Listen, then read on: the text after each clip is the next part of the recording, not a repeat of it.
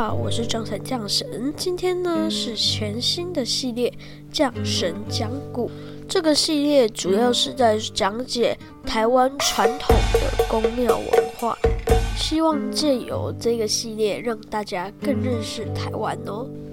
今天呢就是要借由上次拍摄的桃园护国公的影像，来跟大家讲解太子爷的故事。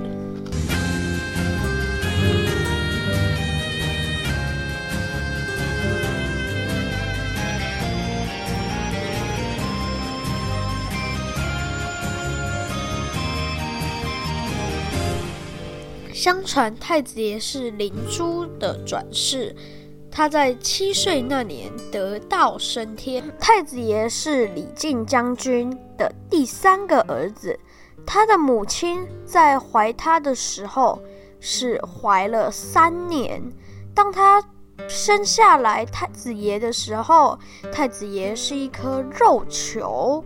李靖原本以为那是妖怪，用想要用剑把它劈。掉。可是这时，一位仙人太乙真人下凡了，他就看出太子爷是灵珠的化身，所以就收这个太子爷为徒，并给他名叫做李罗刹。有一天，太子爷到河边洗澡，然后顺便把玩他的捆天绫。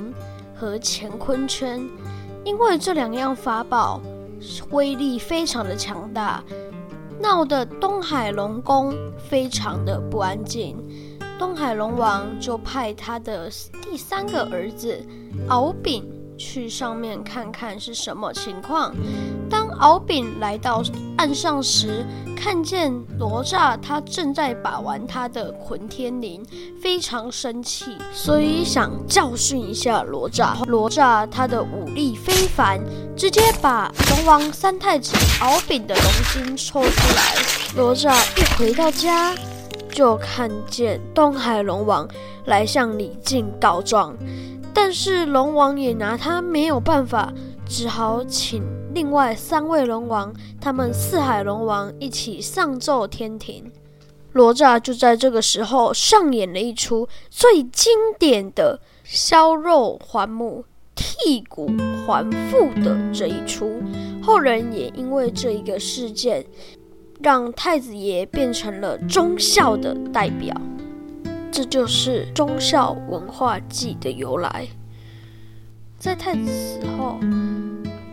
太子请他妈妈帮他建一座行宫，接受世人的香火。结果有一天，李靖率兵从哪吒行宫前经过，他一看到哪吒行宫就非常的生气，派部将前去查看里面到底是拜谁。结果还真的是拜他的儿子李哪吒。他就命令兵将把这一间行宫给拆毁。太子原本不在宫里，出去玩，结果一回到宫，看见杯旁狼藉的宫庙，而且自己的神像还被拆毁，气得不得了。他知道这是他父亲所做的，马上跑去他的师傅太乙真人那告状。太乙真人就用莲花给太子爷，让太子爷以莲花化身的方式重返人间，找他的父亲报仇。而太子回到人间，就一路追杀他的父亲。他的父亲拿他没办法，只好一直逃，逃，一直逃。这时他遇到了一位道人，这位道人叫做燃灯道人。二话不说，拿起一个宝塔把。太子爷给关住了，他跟他对李靖说：“这个宝塔就送给你，等太子爷反省过后，他自己会把它放出来。这个宝塔就像是《西游记》里面孙悟空的紧箍咒，当孙悟空不听话的时候，他的师傅就会念紧箍咒，让他。”反省到他乖为止，所以这个都是在民间故事里面很神奇的巧合的地方。后来两人也立下大功，所以才在《封神榜》里面封神。太子也在七岁的时候得道成仙。那我们现在就来看看这个桃园护国公太子爷他的神迹和故事。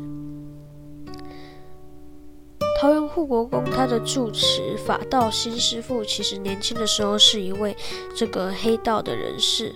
那他在当兵放假的时候，不幸遭这个散弹枪重伤。他在加护病房里面，医生已经有这个病危通知了。但这时他眼睛睁开，看见一位小孩说：“得住，你嘴怕开，我等一了，一个药丸给你。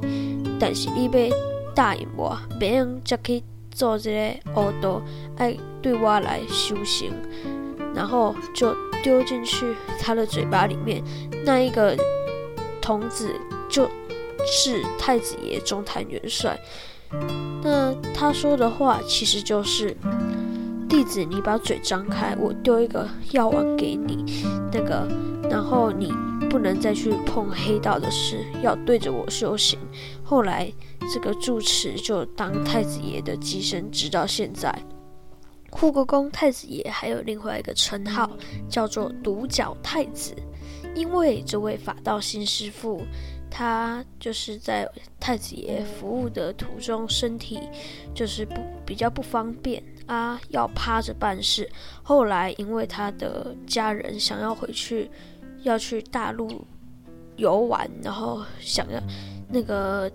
法道新师傅想要陪他们，但坐飞机的时候总要坐着，不能趴着嘛。所以这个原本可以复健、复原的这只脚，这个法道新师傅决定截肢，让他可以坐着轮椅跟他的家人回到大陆游玩。那这个也表现出一个就是孝顺，跟太子爷的精神是一样的。在很多人的眼中，庙宇就是一个敛财场所，跟黑道有关系。但庙宇真正的意义是一个心理寄托的场所，不是说什么潘金奈所在，更不是说是黑道的地盘。其实庙宇就是一个净化心灵的作用，它可以把你不开心的事讲给神明听，而且神明会给你一种莫名的力量，让你继续去挑挑战自我。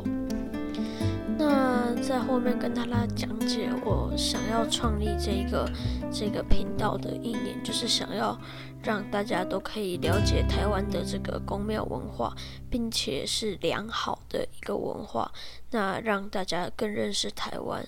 那我会以 podcast 加上影像的方式来呈现，大家也可以定时收听观看。谢谢大家，今天影片就到这里，拜拜。